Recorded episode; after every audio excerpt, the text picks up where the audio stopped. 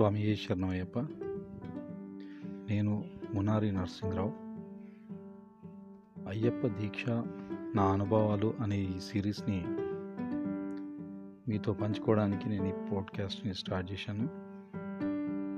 దయచేసి వినండి. ఎంతోమంది అయ్యప్ప స్వామి దీక్ష తీసుకోవాలనుకునే వాళ్ళకు ఈరోజు ఉన్నటువంటి పరిస్థితులలో గురుస్వాముల వ్యవస్థ అనేది మ్యాక్సిమం నశించిపోయిందండి.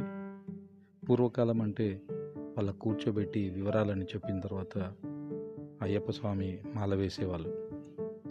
కాబట్టి పంతొమ్మిది వందల తొంభై మూడు నుంచి నేను ఈ అయ్యప్ప స్వామి దీక్ష చేస్తూ ఉన్నాను. కాబట్టి మీ అందరికీ ఈ యొక్క విషయాలు తెలియాలనే ఉద్దేశంతో నేను ఈ పోడ్కాస్ట్ను స్టార్ట్ చేయడం జరిగింది.